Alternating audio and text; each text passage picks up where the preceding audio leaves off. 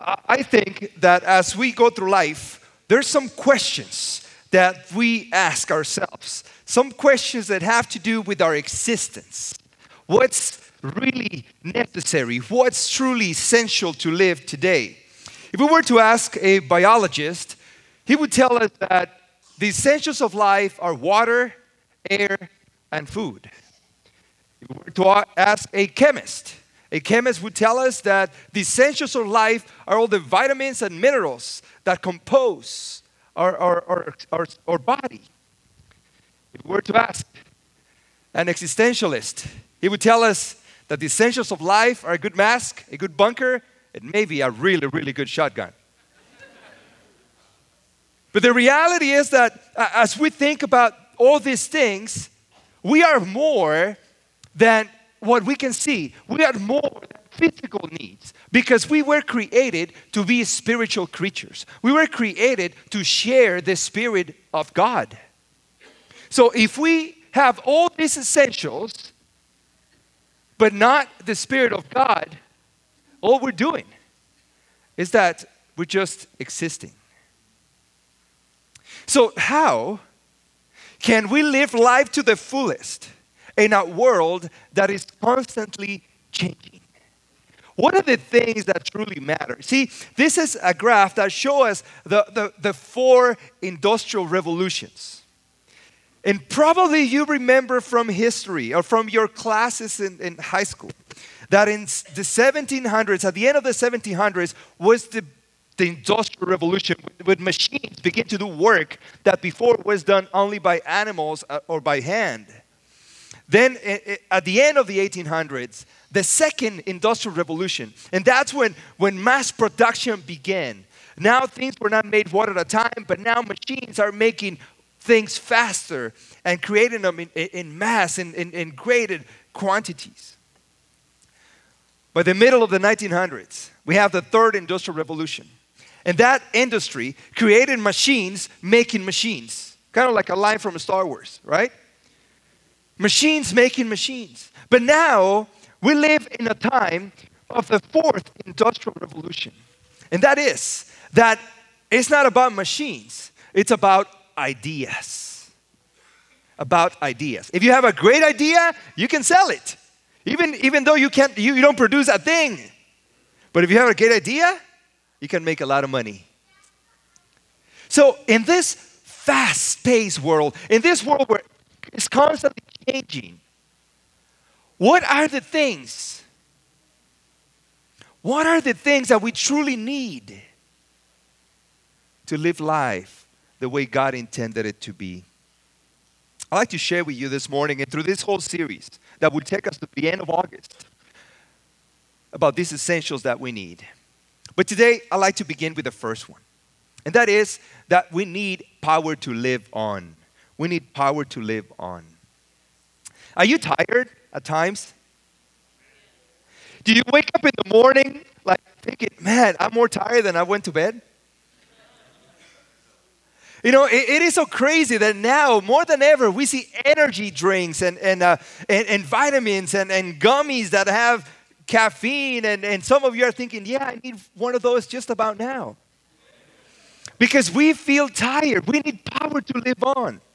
And, and, it is no wonder, according to, to, to uh, uh, this article by, by G.E. Miller, he says that in 134 countries around the world, they have laws setting the maximum length of the work week. In other words, in these countries, they have a, a, a maximum amount of work per week, except in the US. Right? Now, if you thought that was bad, look at this one 85.8% of men and 66.5% of women work more than 40 hours a week. And, and, and understanding that there's more females than male, that means, that means that about 85% of the population works more than 40 hours a week. Check this one. Americans work 137 more hours per year than Japanese workers, 260 more hours per year than British workers, and 499 hours more than French workers. I think Paris looks pretty good right now. No wonder that we are a tired country. We work too much.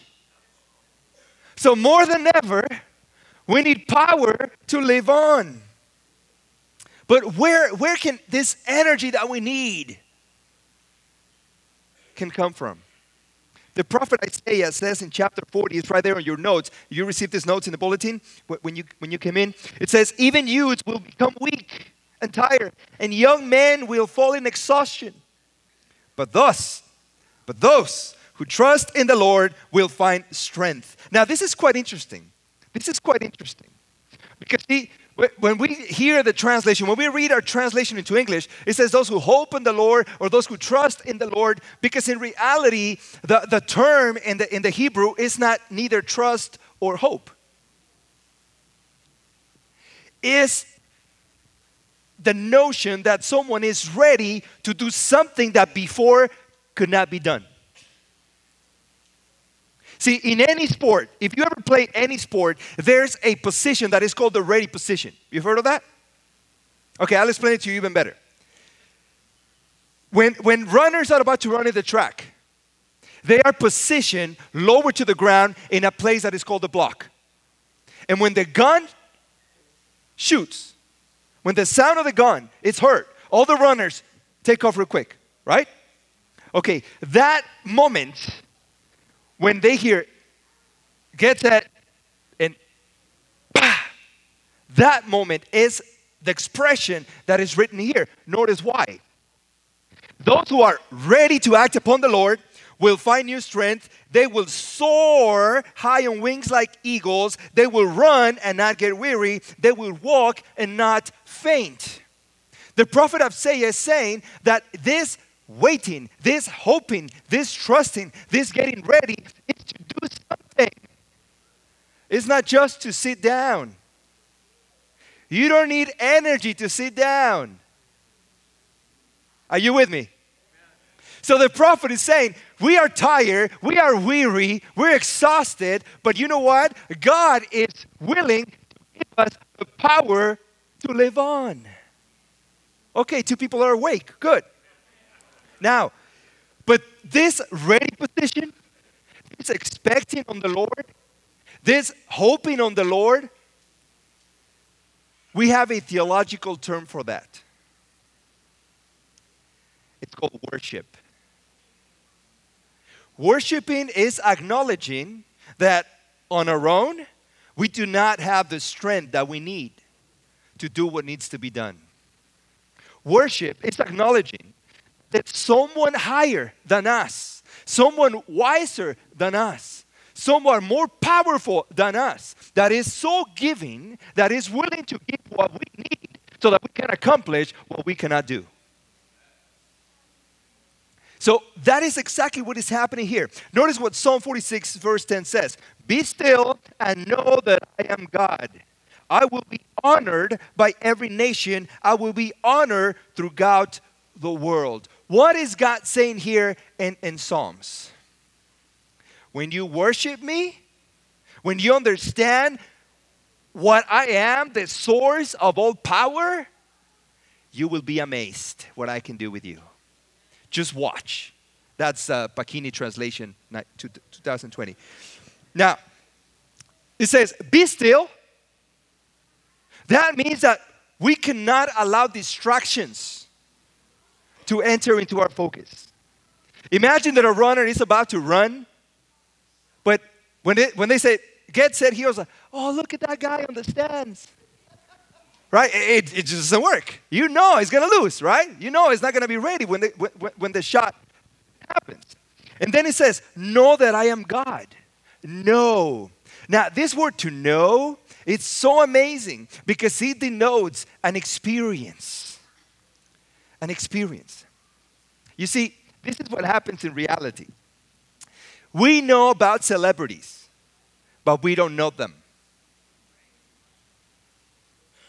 Right? We, in fact, yeah, we know too much about them, but we don't know them. And even worse, they don't even know we exist. But God is saying, you see, when you know me, I know you. In fact, God says, I know you better than you know yourself. So God is saying, see, when you have an experience with me, you will learn to know me.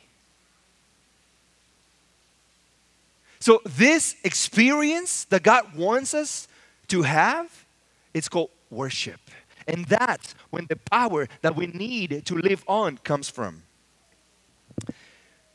The second essential that we need today is that we need to understand that I need people to live with. I need people to live with. And I know you're looking around and you're like, no, not really, but you do. You do. You do. You see, Genesis chapter 2, verse 18 says, Then the Lord God said, It is not good. Okay, let's stop right there. It is not good. What's the opposite of not good? What? Okay, let me ask that again. What's the opposite of not good? Good. Okay, okay. I hear bad. I was like, what? Okay, so, so the opposite of not good is good. Good. In fact, every time that God, through the um, week of creation, finished something, He said, and it was good. But right after that Adam is made, He looks at Adam and He says, it's not good. But let's keep reading. It is not good for man to be alone. So, in other words, man cannot be complete until there's company. Let me say that again. Women cannot be complete until there is company. This has nothing to do with Valentine, but has everything to do, listen well, it has everything to do with relationships. We were created to be relational creatures. Now, first, our first relationship has to be with God. Our second relationship has to be with other people. And by now, after three years of listening to me preach, you already know what this means. no. Relationship with God, relationship with people. That's no cross. This is not a blessing of any way. Okay? It's God, people. Okay? God, people. All right? So by now, you should know what this means relationship with God, relationship with people. No cross, no blessing, nothing. Okay? Now, this relationship situation, we have a theological term for, term for that. It's called fellowship. Just like the first one is worship, power to live on, people to live with, is fellowship. We were created to be relational creatures. That means that in Christianity, there's no such a thing as Lone Ranger Christians. We need people. We need people. In fact, we need people so much that there was this article written by Vanderhorst and McLaren that, talking about social relationships and predictions of uh, mental health and depression. And notice what it says. Results indicated that fewer social support resources, resources were associated with higher levels of depression and suicidal ideation. So now check this out. The more lonely you are, the more chances to get depressed. The more relationships you have, the least chance of getting depressed. So we were made not only by the Bible, not only by science proving it, we were made to be social creatures. So if you think that if you live a lone ranger Christianity, that you come to church by yourself, you don't talk to anybody, you leave right away before anybody says hi to you, guess what? We're going to be with you in heaven for eternity. So you better start talking to us now. All right? Because you cannot live on this world alone. We were made to be social creatures. And Hebrews 10:25 says, and probably some of you already know this by, by heart, and let us not neglect, let us not neglect our meeting together. Let me read that again in case you didn't get it. Let us not neglect our meeting together. Are what? meeting together. That means don't forget to get together with other believers, as some people do, but encourage one another, especially now that the day of his return is drawing near. Especially now. How many of you believe that the second coming is closer now than ever before? So now is the time that we have to start getting together even more. Nobody understands a believer better than another believer. Now, I, I think we're here because we want to be ready for when Jesus returns. Amen? But there's two things that we need a relationship with God and a relationship with others. Because we were made to be relational. The third essential that we need for today is that we need to remember that we need principles to live by. We need principles to live by. To be a productive member of society, we need to live on a solid foundation of morals, ethics, and principles. In other words, our words, our actions, our choices need to be dictated from a solid core. Because we are going to spend eternity based on the code that we lived on earth by. Are you with me? So let me explain this. If the code, if my foundation on earth does not agree with the core of morals of heaven, it's going to be pretty hard that I'll be comfortable in heaven. So, because God loves you so much, He's not going to take you there because you're not going to be happy. So, what I need to do is to match my code of behavior, my code of ethics, my code of principles with the code of ethics of heaven. So that when I get to heaven, I can be happy and comfortable. Are you with me? And Psalm 119 19 says, I am only a foreigner in the land. I am only a foreigner in the land. And I don't know if you realized, but the Bible is so explicit about our situation on earth. And it says that we don't belong to this earth. We don't belong on this society. We don't belong on this planet as it is today. We are foreigners. We are sojourners. We don't belong here. We belong to heaven. So if I belong to heaven, my foundation needs to be a heavenly one. And that dictates the way I'm going to act.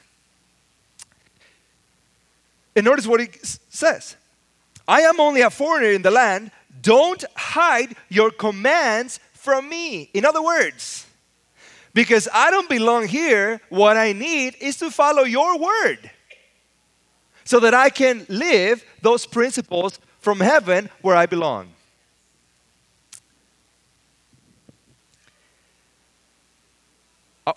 I'm going to dare to tell you this this morning.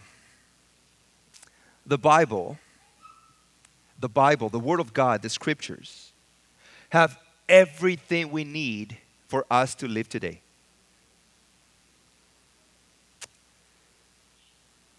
But we have to, as creatures of this time and on this place, we face ourselves in situations when we have to make decisions, tough choices. For example, in November, we have to make a tough choice. And if I were to follow the principles of the Bible, if my foundation is from the scripture, I would have to choose a candidate that fights for women's rights and protects the unborn. If I were to follow the principles of the Bible, I would have to, to choose a candidate that welcomes the immigrant and protects our country at the same time. If I were to follow the principles of the Bible, I would have to choose a candidate that promotes a strong economy and helps the needy. If I were to follow the principles of the Bible, I would have to choose a candidate that demonstrates high morals and a strong foreign policy at the same time. If I were to follow the principles of the Bible, I would want a candidate that wants to save the planet, but wants to save people even more.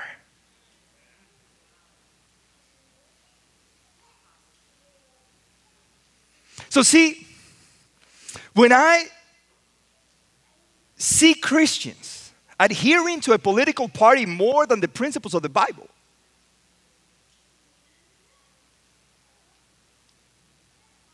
it makes me sweat. Because I know that we're missing the point. Because wisdom of God would most likely contradict the wisdom of man. Because we are not perfect. But the Word of God is always heavenly minded. And if I am going to live on a solid foundation, the Bible has to speak more than any other source. I have a theological term for that, and that is sanctification. In other words, it's a spiritual growth. Because the more that I adhere the values of heaven to my life, the closer that I am to the character of God. So as I wait for Jesus to return and I'm adhering to his principles, to his word, I am becoming more and more more like he is. Therefore, I'm growing spiritually. And that, in theological terms, is called sanctification. Another thing that we need to understand as an essential for our life today is that we need a plan to live out. We need a plan to live out. We need an outlet to express the gifts and talents and ability that God has given us. We need some place, somehow, to use the things, the tools that God is installing us genetically, experientially, and that we have acquired and developed over time. In Ephesians 2, verse 10 says, For we are God's masterpiece. He has created us anew in Christ Jesus, so we can do the good things He planned for us long ago. In other words, God made us to do what kind of things? Good things. Good things. And, and see, these good things that he that he made us to do were not like, okay, you're born, Jesus, right now. Okay, you're gonna do this thing. Uh, you look like you can do this other thing. No, it says right here that he planned these things to be done long ago. That means two things. And listen carefully. That means two things. That he planned you long time ago. And see, let me tell you this. Let me tell you this. There might be unwanted babies, but there's no unplanned babies.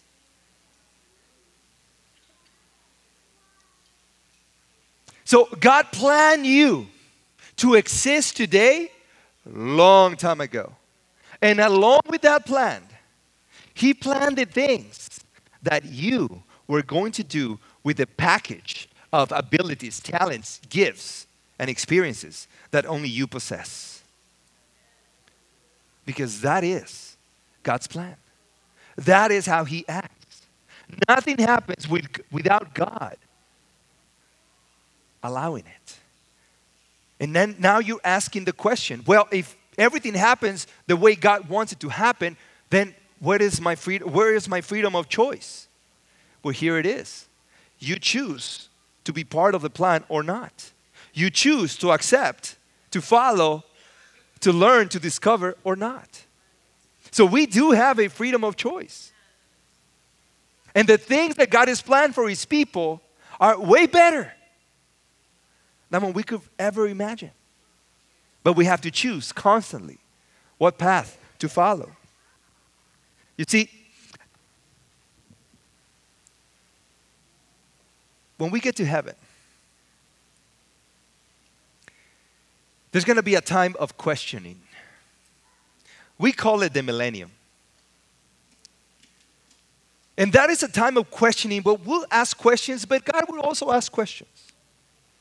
And one of those questions are going to be like this What did you do with the gifts that I gave you?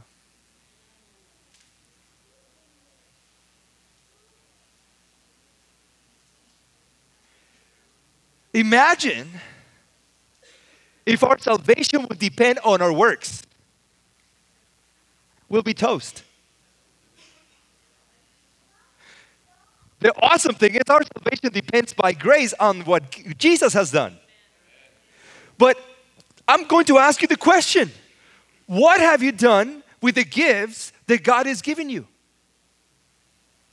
You see, God gave us a shape and we'll talk more in detail about this in the following weeks. But see, God gave us a shape, and our shape is composed of our spiritual gifts, our abilities, our passions, our experiences, and our personalities. And all these things make you who you are. And God made you that way so that you can follow the plan for you. So in 1 Corinthians, he says in verse 12, it's rather in your notes, there are different kinds of spiritual gifts. What kind of, what kind of spiritual gifts? Different kinds, not just one. See, there are different kinds.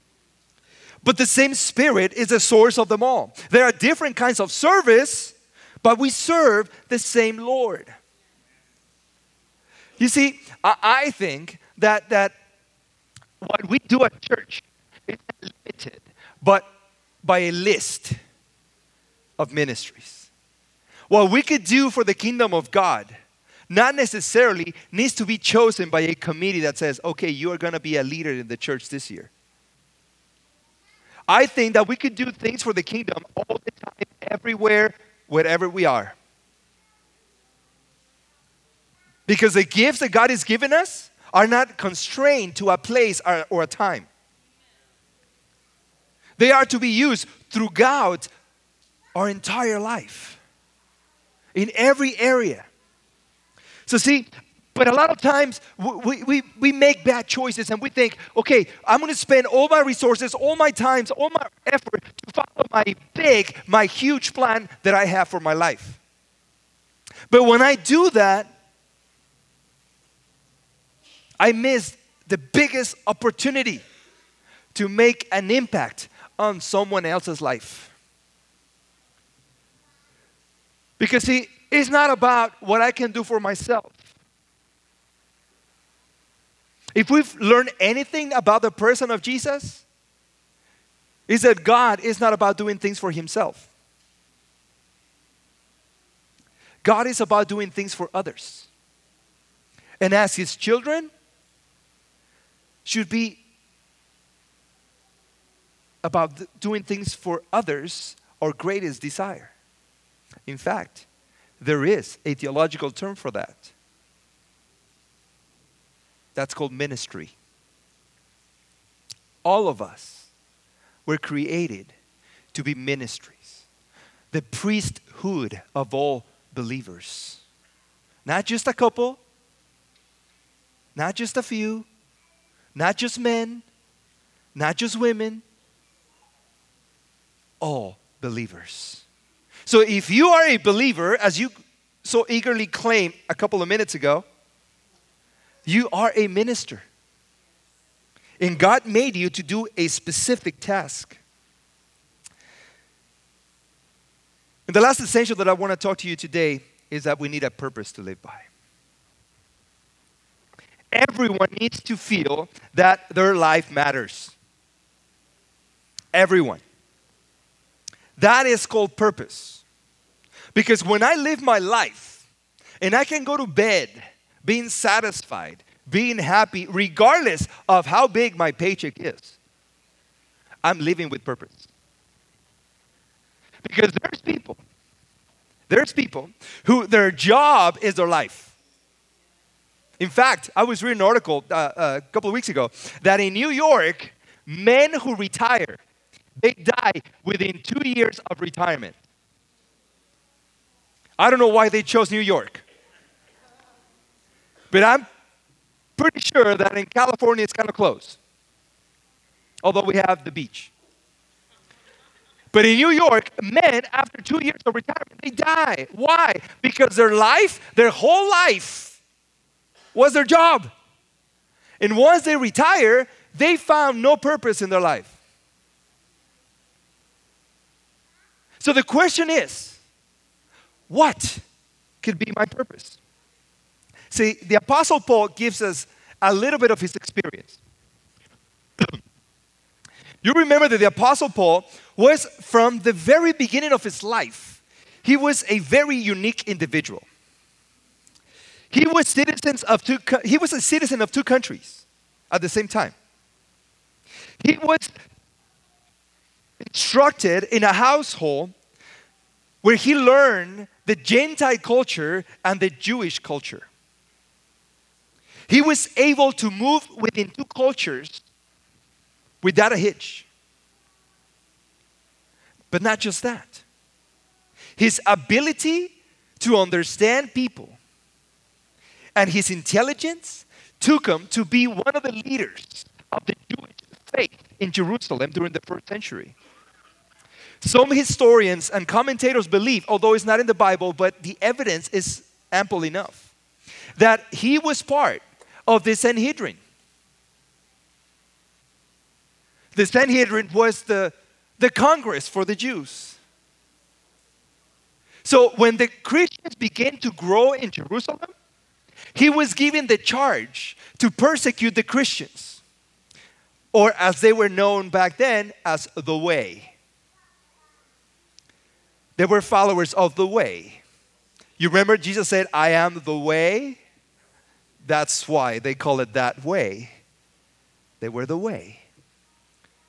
So, Paul, when the Christians move out of Jerusalem, is given a charge to persecute Christians, and he goes to Damascus. And as he's on the road to Damascus, he meets Jesus in a very unique way. Because if you remember, Jesus had already died and resurrected.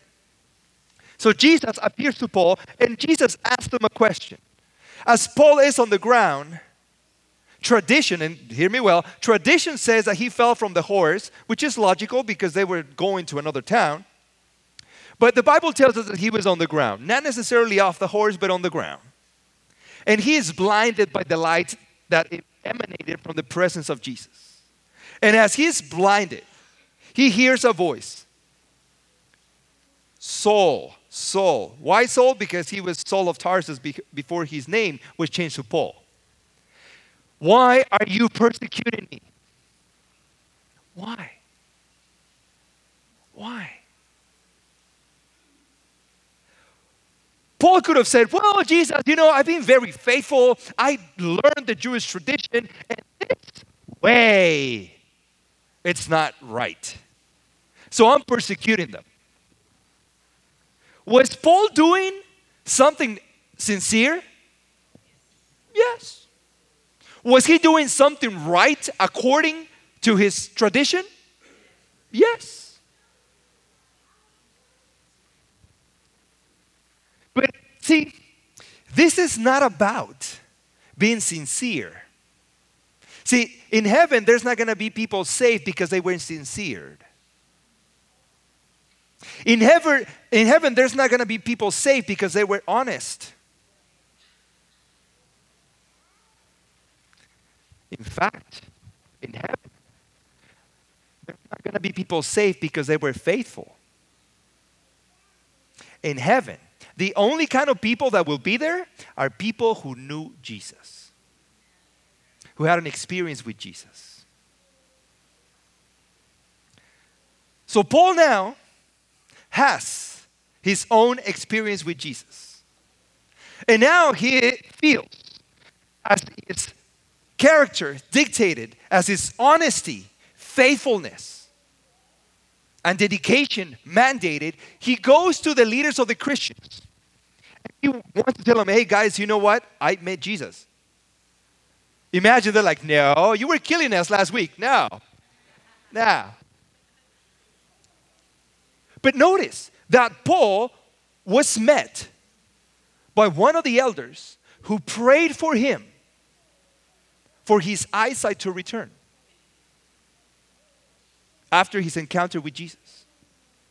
Now, Paul is faced with a choice. Do I preach about Jesus even though I know there's going to be another guy who's going to want to kill me like I was killing them? Do I preach about Jesus even though Christians don't trust me and they don't like me? What do I do? In Acts chapter 20, verse 24, it says, This is Paul. But my life is worth nothing to me unless I use it to finish in the work assigned by me by the Lord Jesus. Are you with me? My life is meaningless if I don't do the task that Jesus gave me. My life is meaningless if I don't complete the purpose that I was brought to this to the earth to do. The work of telling others the good news about the wonderful grace of God. And you know, we have a theological term for this.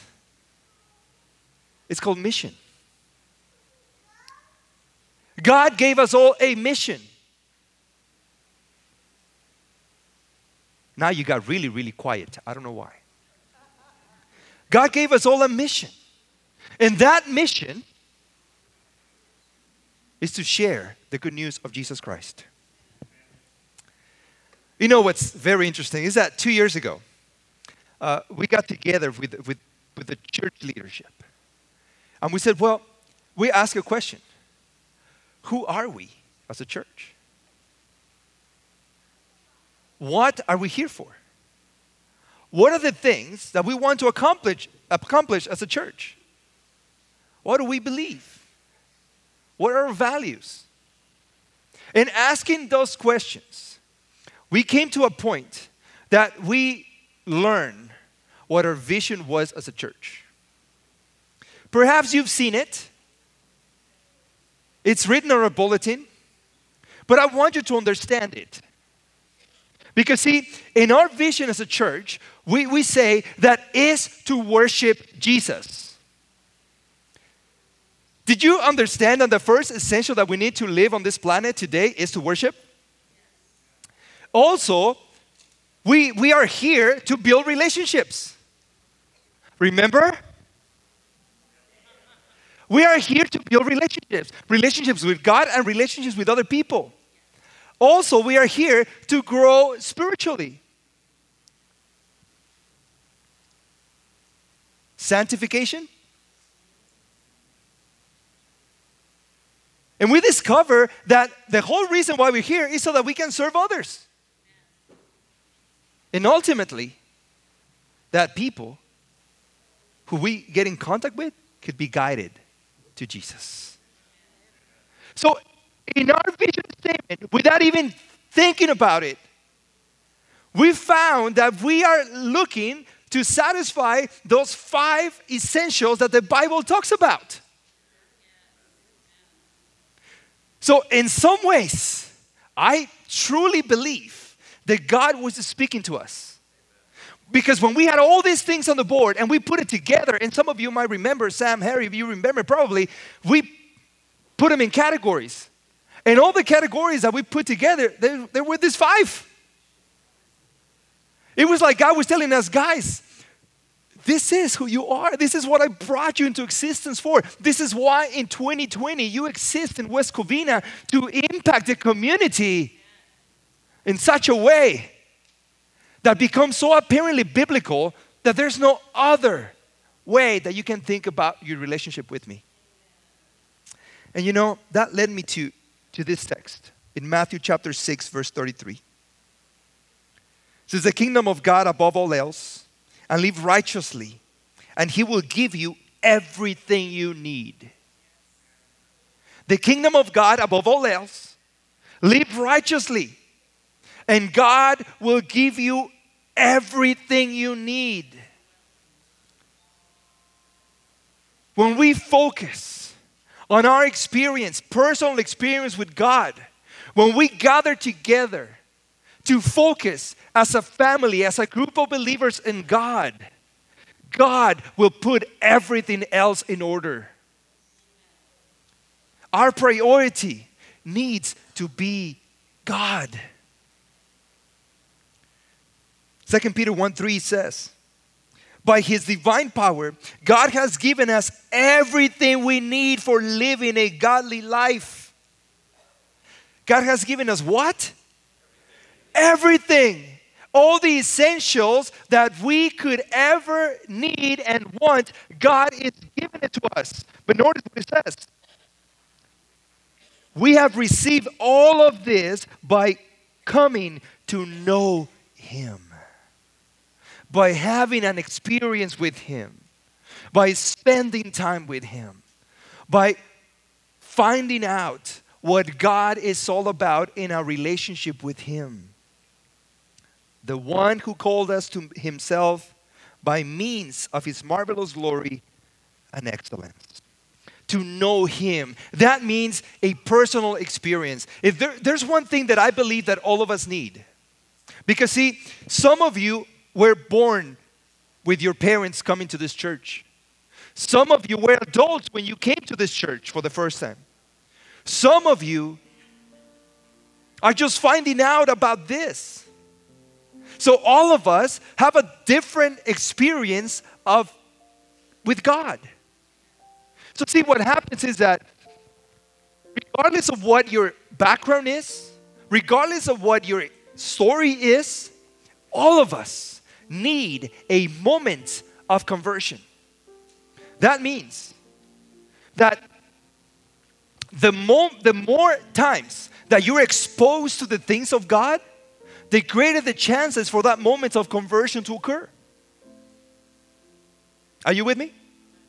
That is why we start at an early age. That's why we offer Sabbath school. That's why we offer Christian education. That's why we offer Pathfinders and Adventurers. That's why we have different programs for adults. That's why we even have Facebook conversations so that all of us can have a greater amount of exposure to God.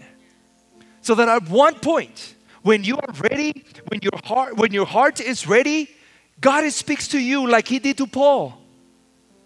And you experience that moment of conversion. Because at the end of the day, that is our mission. That is what we're here for. That is our purpose. So it is my prayer today that as we learn more about this essentials of life, we need to start again. And that is why in this series that we titled Starting Point, the whole reason about it is because all of us, we need a starting point. And I pray that it is today when our relationship with God becomes so powerful, so essential, that we cannot live without it.